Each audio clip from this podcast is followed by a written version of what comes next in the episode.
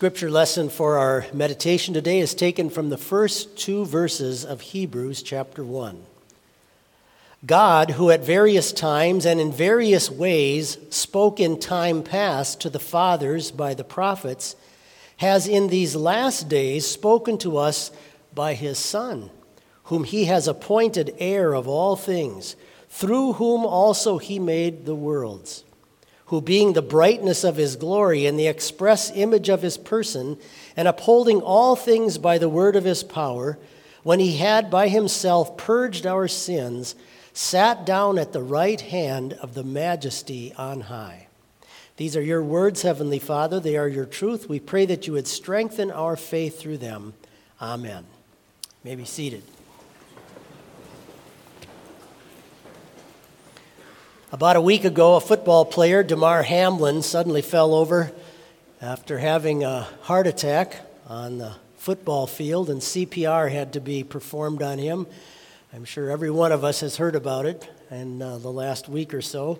What's interesting is how quickly a circle of fellow players and other people who worked on the field there, how quickly they gathered in the middle of the field and started to throw up prayers to heaven. It's interesting that when human beings are confronted so in, in their face with death, that immediately the response in so many is we must find God. We must look for God. We must seek God. We have to somehow make a connection with God to deal with this situation. And there are a lot of things that we do in life, a lot of fun that we have, and a lot of things that take our time and demand our attention and work and play and everything else. But when it comes down to the grave, when it comes down to a grave in front of you, immediately we have to find God. We have to connect with this being up there. We have to somehow make a connection with this deity. Throughout time, people have tried in many, many different ways to connect with God and to make contact with God all over the place. It's essential for human beings to know this divine authority that's up there above us. But where do we look? Where should we go? Where should we search? Who exactly, what exactly is this thing that's up there? And why does he seem so hidden from us? Why does it seem to be so obscure? Something that is so kind of, kind of uh, vague to us and so mysterious. There's a general sense that there's something there, but but how do we find this? And so people throughout time have just gone all over the place trying to figure out what this means and who this is. There have just been hundreds of thousands of attempts by human beings to come up with ideas of how to reach this thing up there and to somehow make contact with it.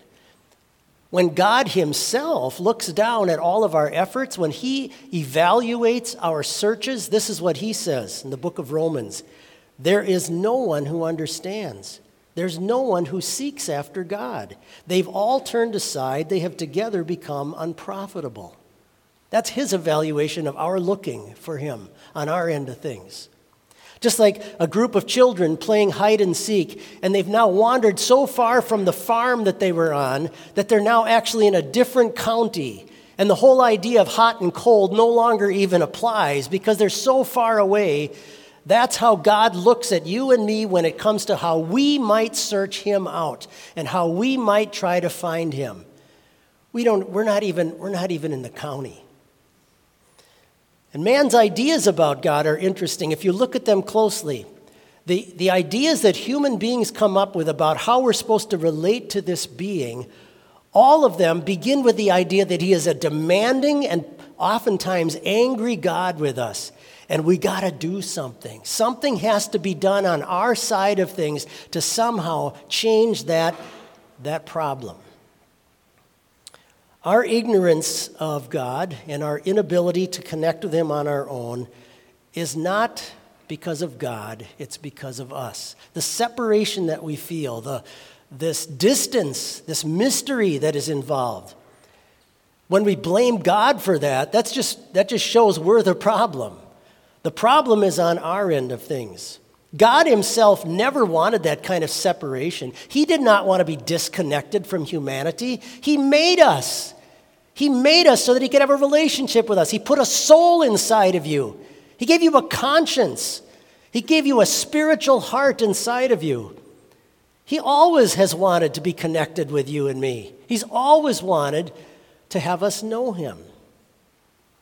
God wants you to know Him. How easily God could have just wiped the slate clean after our first parents rebelled against Him, same rebellion that's in us today. How easily He could have just wiped the whole slate clean, but His love was just too strong. Just like a, like a dad who finds his kids have played with matches in their bedroom and started their bed on fire, and they're sitting in the middle of it he has every right to be angry with them for disobeying him and doing this, but his love overrides everything else and causes him to just rush in and even potentially harm himself to preserve them and to save them. God's love for you and me was way too strong, even though we were lost in this vague ignorance about him. And it required him, caused him to want to reconnect with us. Consider all of the ways just that we hear about in the scriptures of how God has tried to communicate with people and how he visits his people. The text in front of us calls them the various ways. I'm just going to list some of them off. Speaking through an audible voice to our first parents, from inside of a burning bush with Moses, speaking through an angel to Mary and others, communicating with a large hand writing on a wall at the time of Daniel writing on tablets of stone with Moses on Mount Sinai, through the dreams that he gave to Joseph, the sermons of the prophets, the music of the Psalms, poetry, history, prophecies, the entire sacrificial system of the temple worship. All of this was God trying to connect back with this special creature that he has made known as humanity. Real contact between earth and heaven must only come from heaven's direction to us.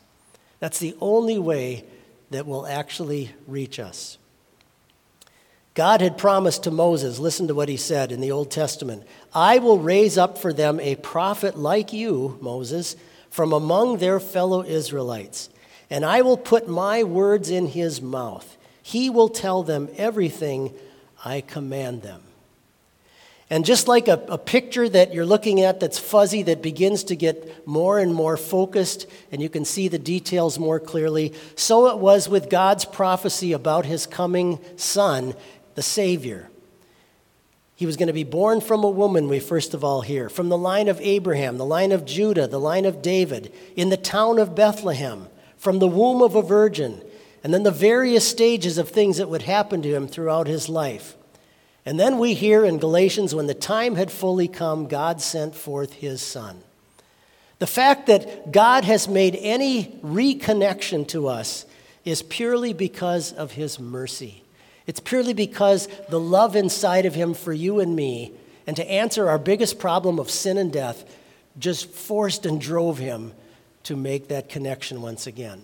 Our text says, God has in these last days spoken to us by his Son whom he has appointed heir of all things, through whom also he made the worlds, who is the brightness of his glory and the express image of his person. Here in this sanctuary, we exercise what we call the prophetic office of Christ. The way that God's own Son continues to be active in the prophetic office of the proclamation of God's Word. And he does it through sinful people like me to fellow sinful people like you, people who are going to die like me, just like you. But the greatest message that he brings through all of this prophetic office is that he has purged us of our sins. He has cleansed all of us of the guilt that would have kept us from going to heaven.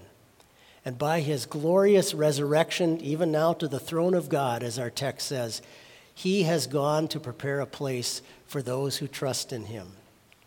Jesus says to you and me, If you continue in my word, then you are my disciples indeed, and you will know the truth, and the truth will set you free. Amen.